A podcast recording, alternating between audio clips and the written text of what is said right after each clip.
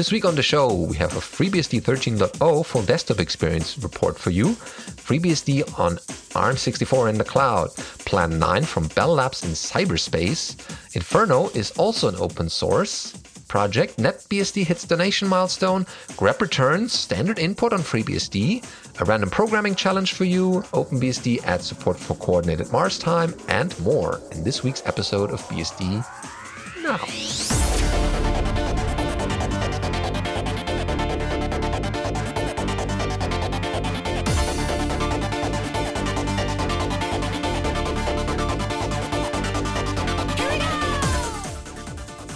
BSD Now, episode 398, Coordinated Mars Time, recorded on the 7th of April 2021. This episode of BSD Now is brought to you by Tarsnap. Go to tarsnap.com slash bsdnow to get the online backups for the truly paranoids. Hello, I'm your host, Benedikt Reuschling. And I'm Allan Jude. Yes, Alan is back on the show. Thank you again to Tom Jones, who helped out in the previous two episodes. Maybe we'll get him back one day. So he seemed to have uh, liked the experience enough so that he offered to return. But now we're also happy that Allan is back. And uh, let's go with the headlines, unless you have something else you want to mention. nope. We'll start with the headlines. So, first up, we have uh, an article from Jason Tubnor FreeBSD 13, the full desktop experience. With the release of FreeBSD 13.0 on the horizon, I wanted to see how it shapes up on my Lenovo T450 laptop. Previous major releases on this laptop, using it as a workstation, felt very rough around the edges, but with 13, it feels like everything is in place now. Uh, this is I like to keep things simple when it comes to my desktop operating system, so the description what I have below is how I went from a fresh install of FreeBSD 13 RC1 to a working uh, XFCE desktop. The FreeBSD install process is simple and well documented, so I'm not going to repeat that. However, some of the configuration items that I wanted to select, uh, like using root on ZFS, uh, encrypted swap, and disabling all the extra services, so you know it doesn't need SSH because this is desktop. Once the machine has been rebooted, we need to uh, set up suspend and resume to work correctly and test that, ensure the power management stuff is turned on, and so on. So he uh, bootstraps package and installs the DRM kmod, which gives him his graphics drivers, uh, enables PowerD to uh, throttle the CPU and, and uh, enable the turbo boost when necessary, and so on, and reboots again. Once uh, the graphics drivers are in place and uh, PowerD is running and so on, he then tries to suspend by just doing ACPI, ACPI conf S3 uh, to go to S3 sleep. I, I generally just prefer ZZZ easier, to the machine go to sleep. um, but that sends it into the suspend state. Wait 30 seconds and then briefly press the power button. If all is working correctly, your laptop should come back to life, including the screen. This has been hit or miss on some of the previous versions, but is working very well now. Just a note, if you do experience some issues here, make sure your BIOS and firmware have been updated because that's usually uh, what makes a difference there. And then there's a sysctl, uh, hardware or hw.acpi.lid switch state, which controls what happens when you close the lid. Do you want it to go to sleep or do you want it to power off or whatever? And so you can configure that and put that in your sysctl.conf to control uh, what happens there. Yeah, good to have. So, one question. If he installed the RC1, does that still have the debug symbols? Um, well, so you mean the debug symbols, or do you mean the actual debug features in it? Uh, the, the stuff that makes things slower. uh, no, the RCs do not. Because otherwise, the desktop experience would probably be a bit sluggish. Um, it's not that much worse. Like you don't want to yeah. do benchmarks with it on, but it, it usually not going to make your machine unusable yeah. or anything. Um, but no, the the release candidates don't have the extra stuff like the lock order checking and so on, uh, because they're meant to feel like the release. Uh, so then he installs all the Xorg stuff. So package install Xorg, XFCE, uh, XFCE goodies, screensaver, uh, uh, login screen manager, OpenNTPD in his case, the Amiga fonts and anything like that that he wants. Uh, enabling dbus and the uh, OpenNTPD and Slim, which is the login manager. He also likes uh, OKSH as his uh, shell because he's used to OpenBSD, but configures all that. And then the final part to get his vanilla XFCE desktop set up and enabled was some uh, extra default settings like changing the slim.conf to use his his dark theme, and so on. Uh, configuring his xinitrc to start XFCE, reboot, and now he gets a login screen and it launches into his XFCE. Ah, nice pictures there as well. People who have never seen XFCE before. Uh, yeah, look, looks like a good way of getting started quickly with your desktop experience. And again, once FreeBSD is out, we will mention it here, of course, and then people will probably send in more uh, nice desktop experiences with maybe other window managers. Cool, nice article, and people can follow along with the um, you know config files posted and the software he's installing. Maybe people find something they haven't uh, used before. But next up, we have FreeBSD on ARM64 in the cloud uh, from Klara Systems, and it's yet another good article about you guessed it, FreeBSD slash ARM64 uh, which is the FreeBSD port uh, of the 60-bit, 64-bit ARM architecture, known as AArch64 or ARMv8. So all these terms mean the same thing. Uh, all supported FreeBSD releases include support for ARMv8, and there are many packages and ports, which are third-party applications, uh, that are available to, to support that software you normally deploy with FreeBSD. So the idea of ARM64 is that it extends and modernizes the ARM architecture and adds specialized instructions and accelerators, as well as modern virtualization capabilities. And with ARM64 on that hardware, uh, on which FreeBSD runs, ranges from small single board computers to mammoth multiprocessor server machines with more than 100 cores on a single socket.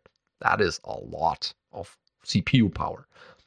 Um, ARM64 supports two models of describing the hardware. Most single board computers, like the Raspberry Pis, the ROCK64, or others, use the flattened device tree, or FDT, to describe the hardware, while other devices of the same, uh, like ACPI uh, interface, uh, use the same as x86 CPUs use, so the normal desktop booting procedure that is familiar to you. Um, so these are the two FDT and ACPI. ARM64 scales up to server platforms, and the ARM6 uh, ARM specifications intend to make it possible to have images that run everywhere through the SBSA. Never heard about that. This is the server-based system architecture, so SBSA. This standardizes the interface the machine uses to boot an interface with hardware, and with SBSA and another abbreviation here, SBBR, which is the server-based boot requirement, uh, ARM64 hosts are able to boot using UEFI and discover hardware using ACPI. That makes it easier to deploy. Yeah. Yeah. So basically, it's a, a set of standards saying that uh, all ARM servers that, that meet this requirement will boot the same way. They won't need custom U boot or anything. It'll be uh, a normal EFI boot, and they'll have ACPI for enumerating the PCI cards. So it means you can have a bunch of different ARM servers that are more interchangeable than previously ARM is generally you know purpose built for one task um, but this is a way of having a standard for servers that are more you know ubiquitous and, and interchangeable mm-hmm. more fungible. Okay so now to the cloud. Uh, arm64 is still breaking into the world of cloud hosting for virtual machines. Uh, aws or amazon's cloud is the major host of virtual machines that will run arm64 images. And at the time of this writing from uh, the Klara Systems article here uh, Azure is experimenting with offering deployment pipelines on ARM64, and other providers have experimented with ARM64 virtual machines. So I guess there will be more uh, in the future, or a, wider uh, choice of users that uh, or of, of, clouds that people can choose from. FreeBSD runs very well on the Amazon Web Services (AWS) with the Graviton 2 hosts.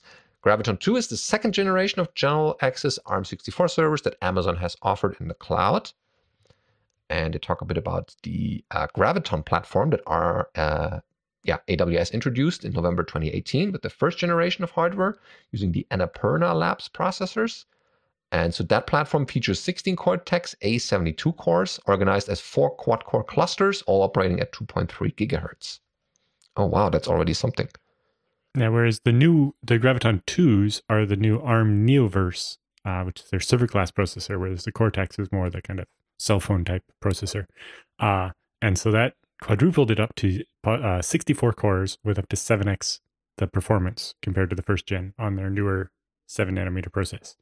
So they're, you know, very high end machines.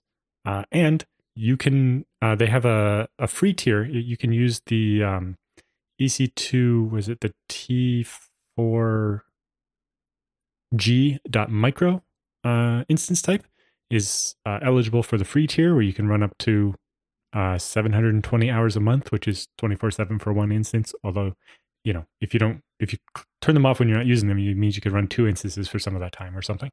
Anyway, you can run FreeBSD uh, 12, the ARM image, on one of these ARM instances for free until the end of June. Oh, nice.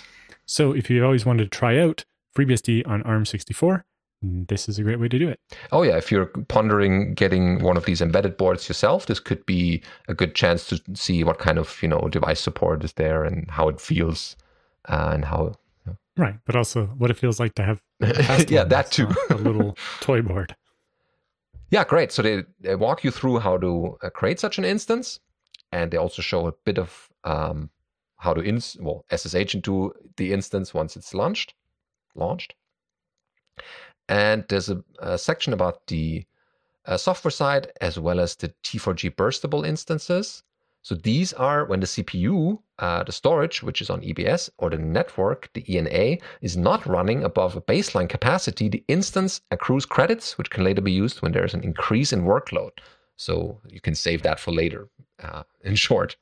Yeah, basically, uh, for all the time that your instance is mostly idle, you earn points, and then you can spend those points to get more CPU time when you need it. Uh, so when you go to do something, your slow instance actually can run at a faster speed for a short time based on how long you've been saving up these idle credits. Yeah. Anyway, if you're interested in it, check out the article uh, and try it out. Mm-hmm. So next up, we have uh, Plan 9 from Bell Labs in cyberspace, uh, which is a, a fresh post over on the Bell Labs website when they talk a bit more about the history of Plan 9 and where it came from and all the different bits about it. Uh, in particular, they say that there's uh, Plan 9's distributed design also lives on in some of the other projects, such as Worldwide Stream, uh, where stream processing programs are seamlessly deployed across the network of compute nodes that are geographically spread across, you know, a 5G edge or a, a cloud and so on. Uh, but they also talk about the fact that, you know, the Plan 9 code is uh, now publicly available and there's a bit of a community around it actually still building on it. Yeah. And yeah, oh, I immediately recognized the only person in the picture the, at the top with Ken Thompson.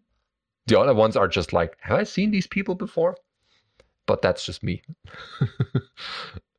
but yeah, if you're interested, it's definitely worth uh, checking out this article and some of the links in it that go off to some of the things Plan 9 went on to do later on, but also uh, the fact that they have open sourced a bunch of it and, uh, you know, even talks about Glenda, the Plan 9 bunny that's their mascot. Oh, yes, this is not, uh, I, I keep forgetting the name, um, but yeah, it's good to to be reminded of it. I just saw the copyright and that's how I knew the name. yeah. Yeah, so it's a three minute read. It's quickly, but definitely gives you um, an overview of what Plan 9 is. Then we have Inferno is open source as well. So there's here's the link to bitbucket.org. So the Inferno 64 OS, and you can find uh, the usual things: the source, the commits, all the branches. Um, so what is Inferno, you ask? It's a distributed operating system originally developed at Bell Labs. Here we go, but now developed and maintained by Vita Nuova as free software. Ah, the new life. Applications written in Inferno's concurrent programming language, Limbo, are compiled its uh, to its portable virtual machine code. This, oh really, this is Dante's Inferno all over. Okay, to run anywhere on a network in the portable environment that Inferno provides. Unusually, that environment looks and acts like a complete operating system.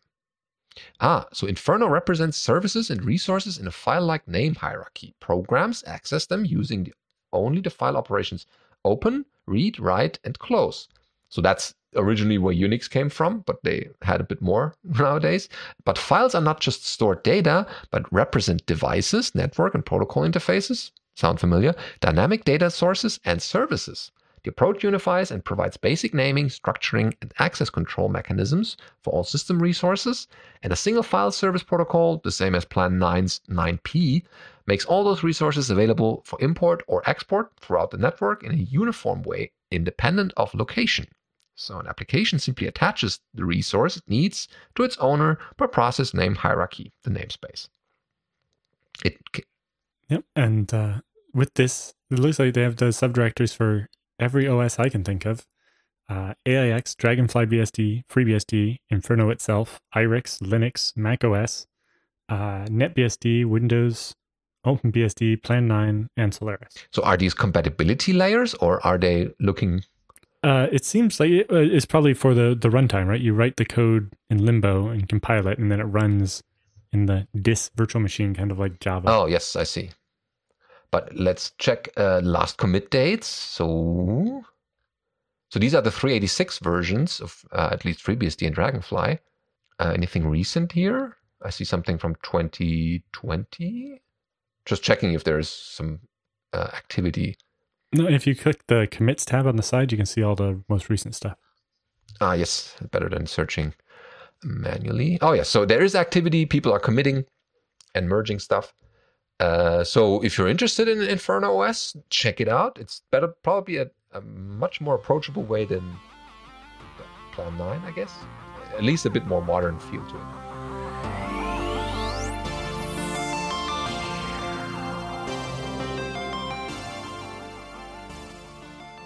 Time for the news roundup this week. We have some good news from NetBSD. They hit their donation milestone, a financial report for 2020. So this always sounds good. Remember, uh, the NetBSD Foundation is uh, supporting the NetBSD project. And so they write here on netbsd.org's blog, uh, they nearly hit their 2020 donation milestone set after the release of 9.0 of $50,000. I guess that's US dollar. Um, these donations have enabled us to fund significant work on NetBSD in 2020, such as an AArch64 package build server, which is victory.netbsd.org. Nice name. Thanks to Western Washington University for hosting this machine. Yep, great to have universities support that project. Um, modernizing Wi Fi network stack and release engineering work by Martin Husemann. LLDB support by Michael Gorney. I'm probably mangling the names. Um, ptrace and GDB improvements by Kamil Rytarowski. Ah, yes, that I remember. Uh, if you're interested in seeing more work like this, please consider a donation via PayPal or GitHub sponsors to the NetBSD Foundation. Uh, you can find their financial report for 2020, which has a bit more detail, I'm fairly sure of. Um, and they note that uh, they realize that this data is inconsistent with the website indicator of donations. This is due to the fact that the website is updated manually in an error prone process as the donations are processed. Uh, the financial report, uh, which is just completed, is prepared separately using Ledger. Yes, because um, they need to do this um, for you know tax reasons and stuff. But definitely, uh, congratulations to hitting that milestone. Yeah. Uh, so next we have uh, an article from Rubenerd about grep uh, when it returns standard input on FreeBSD. So uh, goes on to say, I was dealing with a bizarre error with grep on FreeBSD, and soon, uh, and it soon infected my macOS and NetBSD machines too, and it was driving me crazy. Uh, negative results didn't print anything and returned a exit code of one or false as expected. So if you did ZFS list and pipe grep illegalness, uh, it wouldn't. Uh, it would exit with an error and saying that string wasn't found. If one or more uh, lines matched, however, it would only print a single line in lieu of those matching lines. Uh, in lieu still sounds like a decadent French take on a schnitzel. Right. uh, but the exit code was still correct. So when he did uh, ZFS list pipe grep log, um, he would find it would do some of what I expected, but not all of it, and then it would exit with the right exit code. Um, this was less than uh, useful. You could say it was useless, although uh, I felt the only thing uh, that it was what? the only thing I was having less of was hair growing on my scalp after ripping out a sufficient quantity of it. I went digging through and realized that in my uh, OpenBSD KSH config file, the .kshrc, For reasons that confound me to this day, he had grep options, uh, colors equals auto, files with matches, and recursive. Uh, I removed the file with matches and tried again, and then got the expected output. Uh, and he says, hot uh, ziggity, and I got my grep back. Right. So the files with matches flags, if you do a grep on multiple files, will just return the names of files that have a match. Uh, and it was treating standard in as a file, so it was actually it was literally printing uh, standard input as the result of grep rather than uh, returning the uh, matching lines. And yeah, that would definitely catch you mm. off hmm. guard. grep was only returning matching files uh, with an option set instead of matching lines. It threw me by treating standard input as a file, which it dutifully reported back as the file that matched.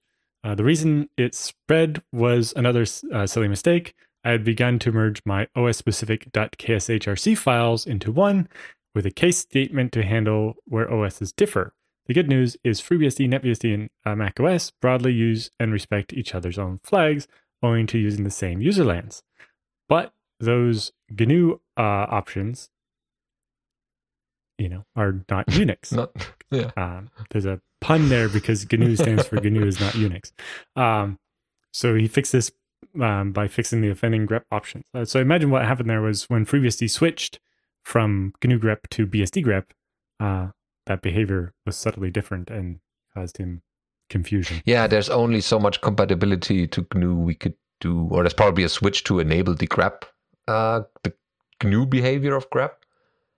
Uh, uh no, I think this one is just that. Uh, th- technically, if you look at the flag files with matches, um, returning standard in is probably the right thing to do but it's not what GNU grep yeah. does, and maybe it should be different. I don't know, but uh, you know, this is mostly seems to be self-inflicted, obviously, but uh, it's not a, a bad point, and it's something maybe we should ask Kyle about. Mm. Just yet another option. Um, yeah, so people um, who probably encountered this should be aware of that. It's the second time this episode that I'm reading the OKSH as a shell. Uh, so maybe I should look at that more closely. People seem to like that.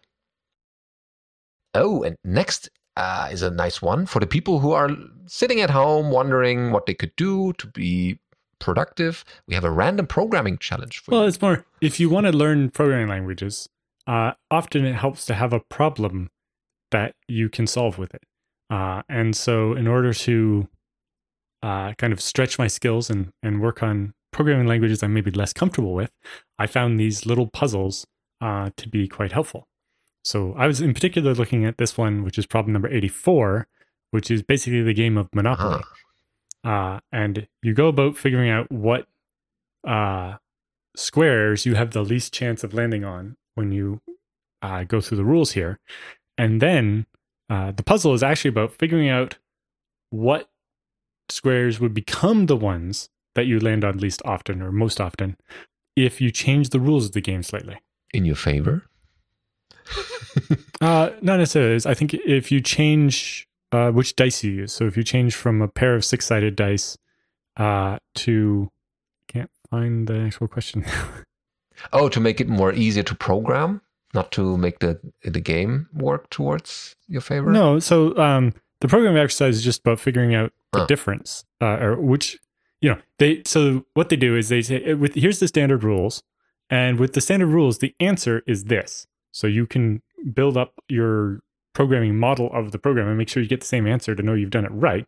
Then you change to the new rules and figure out what ah, the answer gotcha. would be. Hey, that sounds like a nice way of torturing students in an exam. if if I would be yeah. that. So basically, the question ends up in the end being if instead of using two six sided die, you use two four sided die, uh, then what would the uh, the three least common squares be? Yeah. Or three most popular squares end up being. Because in the normal game, it's uh, jail, um, E3. What's E3? Uh, yeah. Uh, E3 and um, the Go square. Mm-hmm. Because, you know, there's the community chess cards or whatever, they send you back to Go. Uh, so they tell you, what- here's what the answer is in the normal rules. But if you changed one variable, the dice from two six sided die to two four sided die, what would the new result be? And so to submit an answer, you literally just have to type in the six numbers, Ah. but you have to write your own program to go and figure it out. So this this definitely terminates either if you're bankrupt or can't get out of jail anymore. No, it's like you're not actually playing the game. You're just going Oh, around the board. Okay.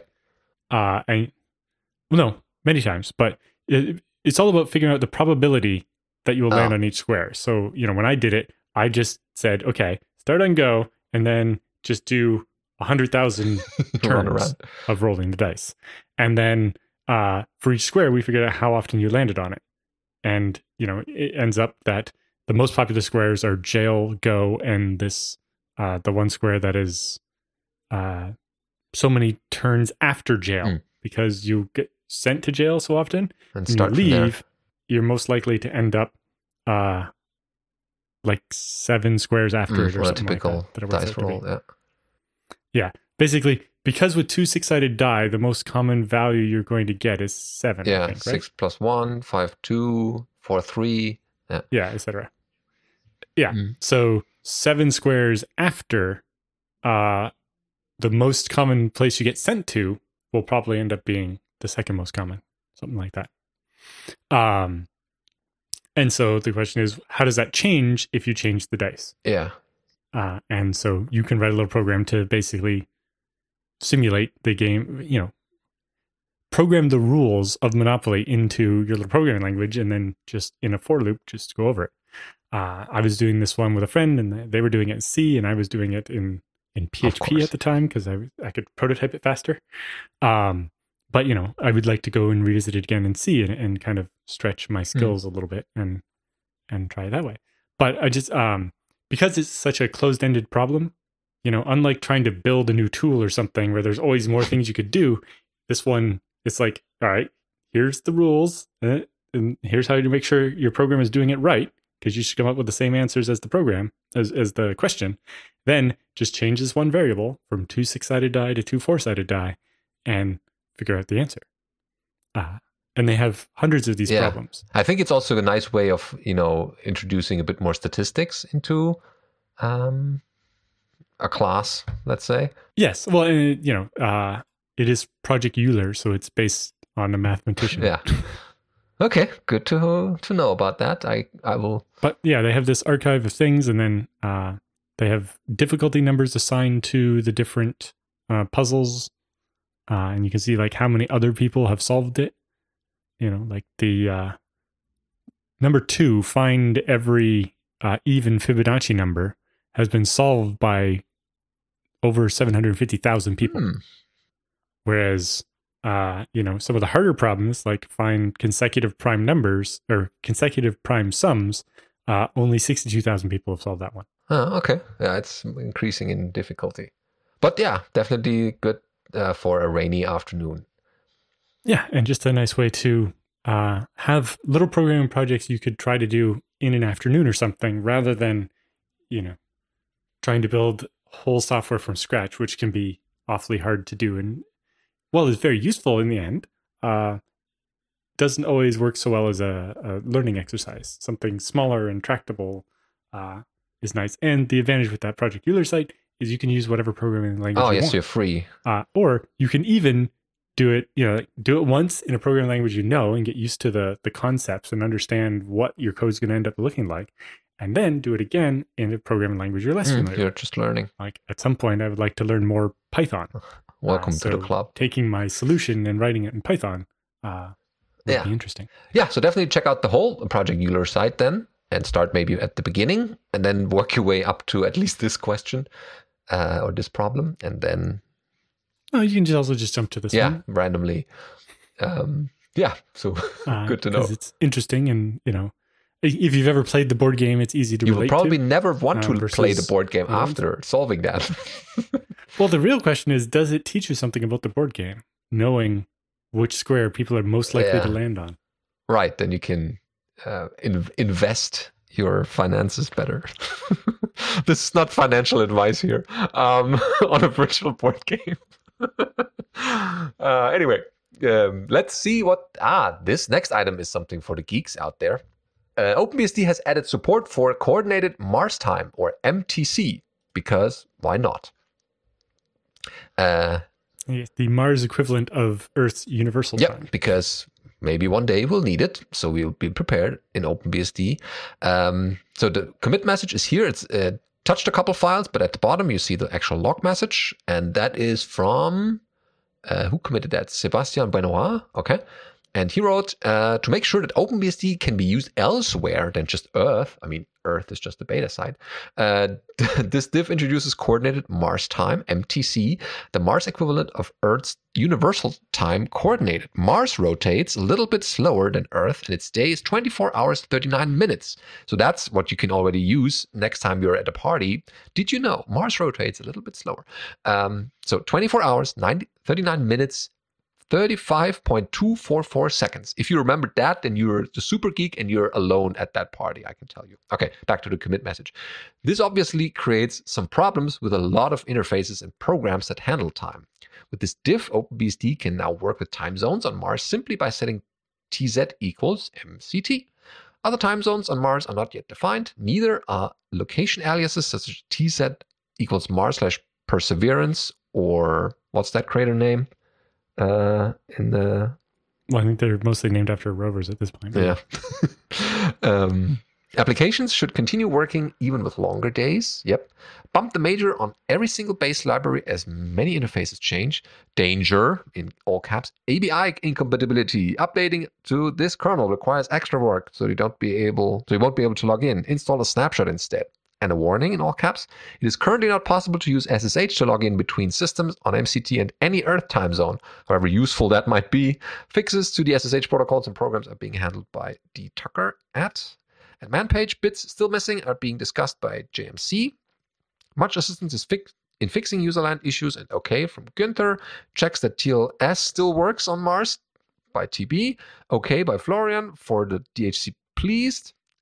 slaacd uh, and name server testing. Mars Can't Wait by Theo de Raadt.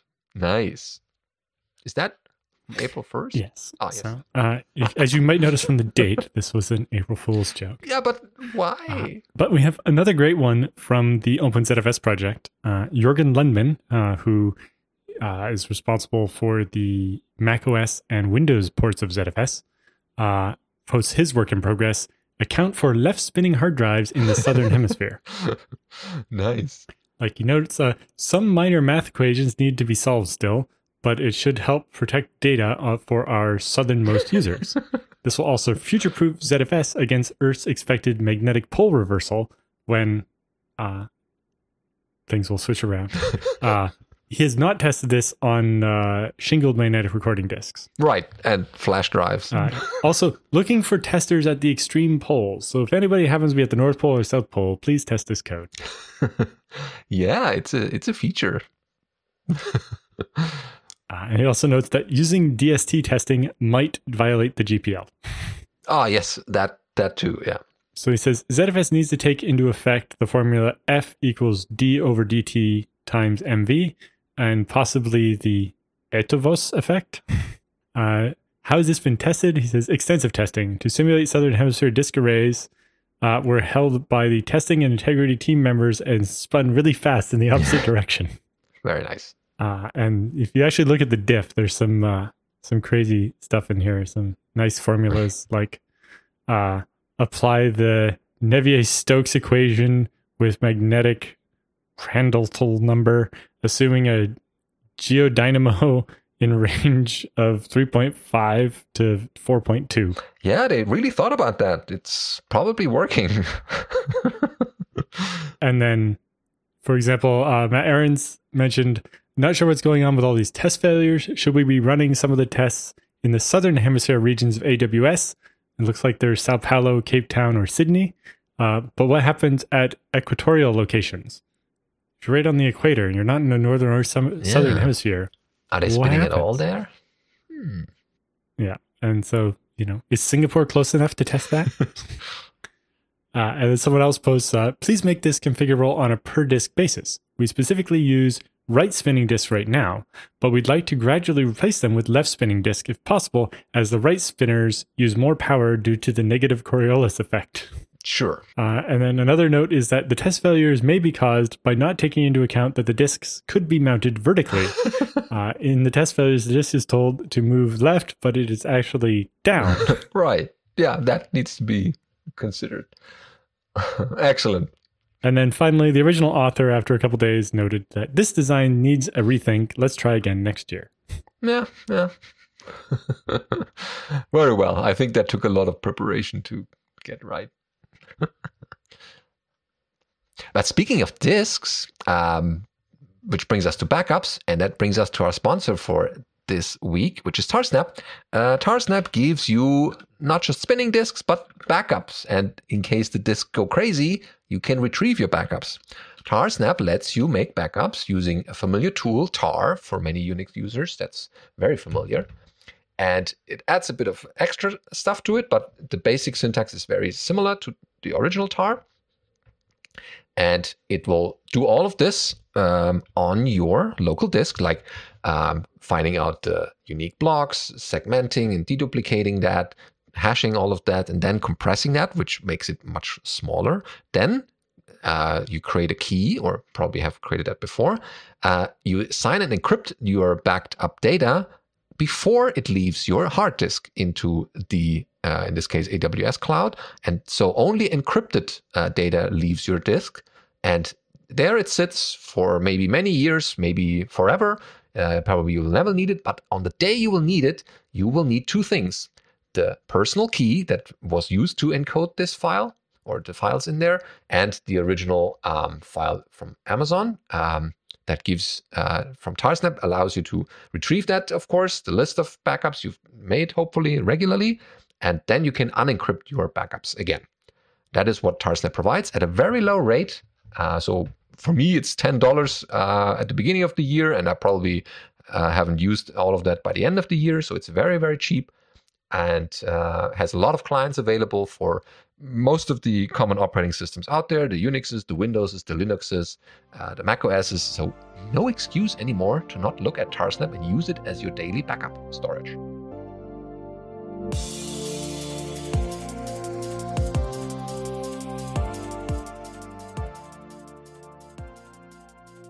it's feedback and question time for us. Uh, so we were happy that we got feedback again. So we did a bit of a mm-hmm. uh, had a bit of a you know dry season there with a little less feedback, so we couldn't provide you much here. So any feedback you have, any questions, anything that is unclear that you always wanted to know about the BSDs or Unix in general, send that to feedback at bsdnow.tv and we will cover it in a future episode at exactly this spot. So Brandon was the first one, and he seems to have a router thing that we should talk about. So Brandon writes, "Hi, thanks for the show. Uh, I know it takes a lot of time and it's appreciated. Thank you for the feedback. Uh, we like doing it, so there will be more. Um, so he's setting up a home router with OpenBSD, PC Engine's APU, but rather than doing the Wi-Fi straight from the BSD box, he wanted to have a separate router or module that he can plug into the BSD box to handle Wi-Fi, or maybe given uh, an additional wired Ethernet port as well.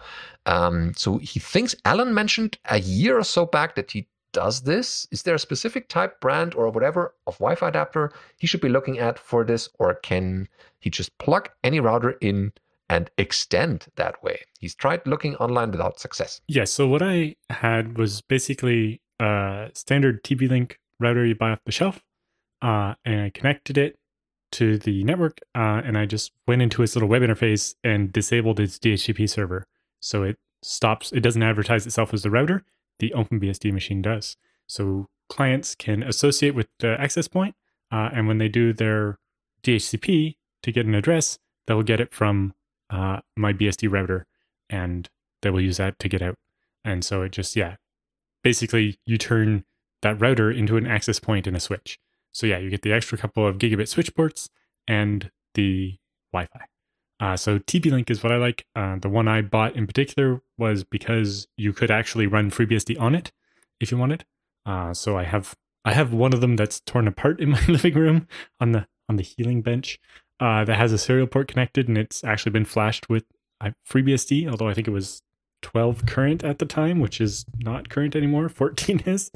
Uh, so it's it hasn't got much love since uh, about a couple weeks after that BSDCan where we soldered serial port onto it and so on. But yeah, I've uh, been a fan of the the TP Link for wireless, uh, and it's yeah, just disable the router features basically on any Wi-Fi router thing you buy off the shelf, and uh, people will still be able to associate to the access point, uh, and they'll just basically bridge them onto your Ethernet network where they uh, can use your BSD router to get to the internet.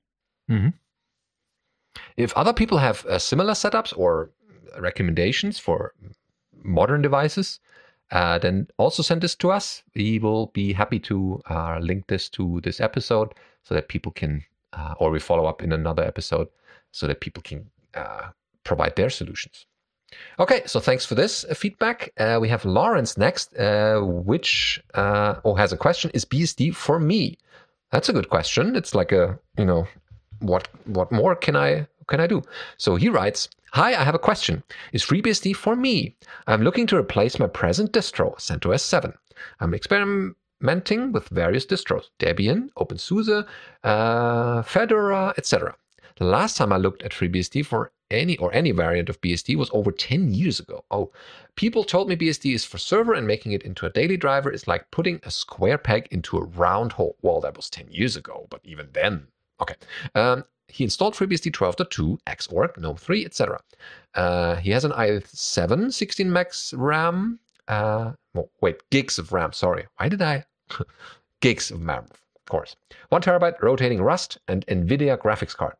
He tried and tried finding the proper install for this, uh, viewing various YouTube videos.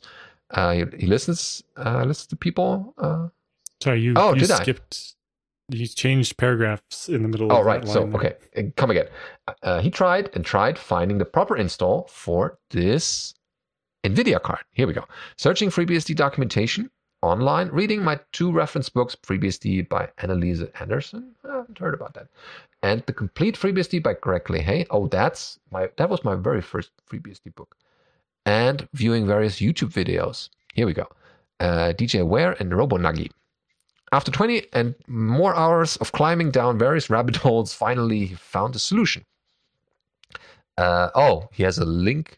Although he provides a link to the FreeBSD 7 documentation, 7. which is probably quite out of date. Although I think the process of installing the NVIDIA driver is not much different. But in general, you just package install NVIDIA driver, unless your video card is quite old and you need the, I think it's NVIDIA driver and it's uh, an older version number. Yeah, yeah, you probably climbed out very old rabbit holes, and probably that's why.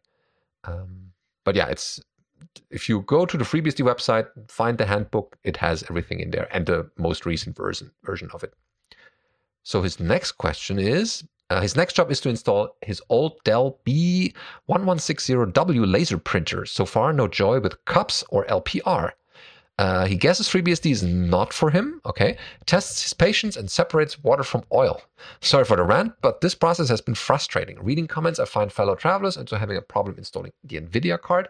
I know uh, now why Mr. Torvalds has a dislike for NVIDIA. Well, that's a separate thing. Thank you for your podcast. And I have. Um, oh, he has. And continues to listen all through this COVID isolation. Okay. I'm not sure which problem you're running into because I've always had the least trouble with the NVIDIA card. It's just install the driver package and problem solved. Uh, yeah, I think he was frustrated not finding it right away, the right things to do. Right, but the, uh, like, I'm not sure what wrong one he could have found. There's mostly just the one package, and then there's an older version for older cards, but that might even work still. Yeah. Uh, so where you could for the printer, uh, I cheat. My printer is a network printer, so it basically it's cups and it talks over the network rather than trying to use LPR or something. Uh, LPR is for line printing. I don't know that that's going to do you very good on a laser printer hmm. anyway. Mm. So you should definitely check the FreeBSD forums. They have pretty much all kinds of issues there and discuss this. The other thing is if you're looking for something where your desktop stuff, like you know Xorg and so on is going to be configured out of the box, you might look at one of the desktop distros of FreeBSD, like GhostBSD. Yeah, that also is good start. Uh, that's going to have a wizard for setting up the video card for you and so on. Uh, although the printer is probably going to be a pain no matter what you do. yeah. but you, have you ever tried to use a printer on Windows? It's not any easier mm-hmm. there either. Yeah. Uh, so definitely don't give up. Um, it's probably took a, took you a while to get started with CentOS 7 this way. Um, so definitely look around in the FreeBSD forums, the FreeBSD handbook, and or go online on, on any of our uh, IRC channels. That could also be a quick source of people uh, where they can help you. Uh, just provide the right command or the right uh, you know package to install. So that could get you uh, further rather than googling and maybe finding outdated information that is not relevant anymore. Yeah, um, we we I feel like uh, we should add a header to all those uh, old versions of the docs. Yeah, this is outdated. Like if you're in the FreeBSD 7 docs, it's like these docs are from this year. You probably want to go over here where the current version yeah. of it is. The problem is because of the way the links were generated, there's it's not going to be the same file name or whatever, and so we're not going to be able to dump people to anywhere other than you know the front page of the docs. But uh, I think at least putting a big warning across the top for old versions would. Yeah. So to always get the latest version, go to the FreeBSD front page, go to documentation, and from there you can find the handbook, and that always gives you the latest version without any uh, old stuff that Google turns up. Okay, hopefully that uh, gets you a little bit further ahead. Uh, definitely a good way of uh, listening to more episodes during the, the crisis and learning through the podcast is also an interesting way because we also provide a lot a lot of um, tutorials uh, here and there where people can find the things to uh, use in their own setups. Okay, next up is Mike Miguel with another printing question. Miguel writes, Hello, Allan and Benedict. About two years ago, I emailed the show asking if you guys knew anything about making a cup server on one of the single board computers like a Raspberry Pi uh, using BSD. You suggested I try it myself and make a write up about it. Ah, see, I remember this one. I might do the former, but I would at least like to update you, even if it's two years later. Yes, we want to know what, what happened. So he based his purchase on OpenBSD's ARM64 support page and went with an Odroid. The biggest learning experience here was having to use Serial Console. This is something I have never done before, and it was pretty cool to learn. See? Installation was no issue. What ended up being a bit more of an issue was the printer we have at home.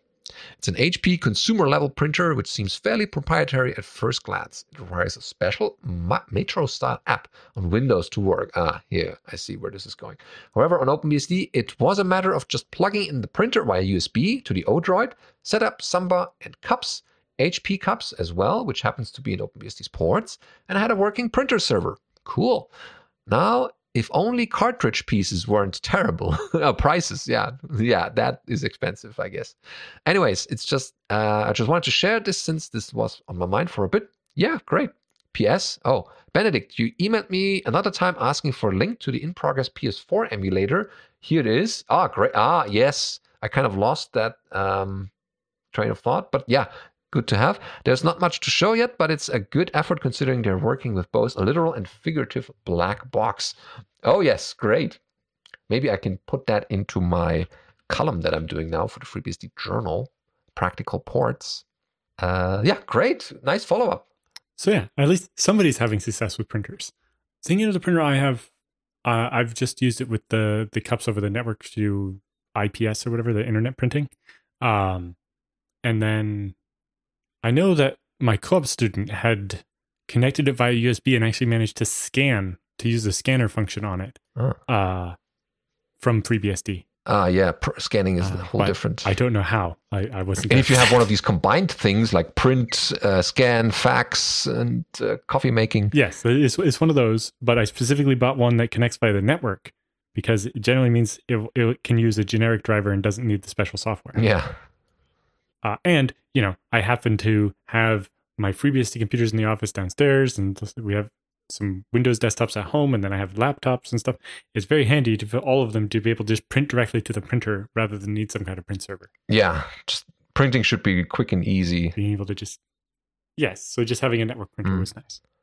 Uh, but it looks like yeah. Uh, and since people are this look to work. Yeah, since people at home uh, need to print that they could normally do in the office, uh, or into copy shop, uh, then they have a much higher need these days uh, for this kind of uh, service.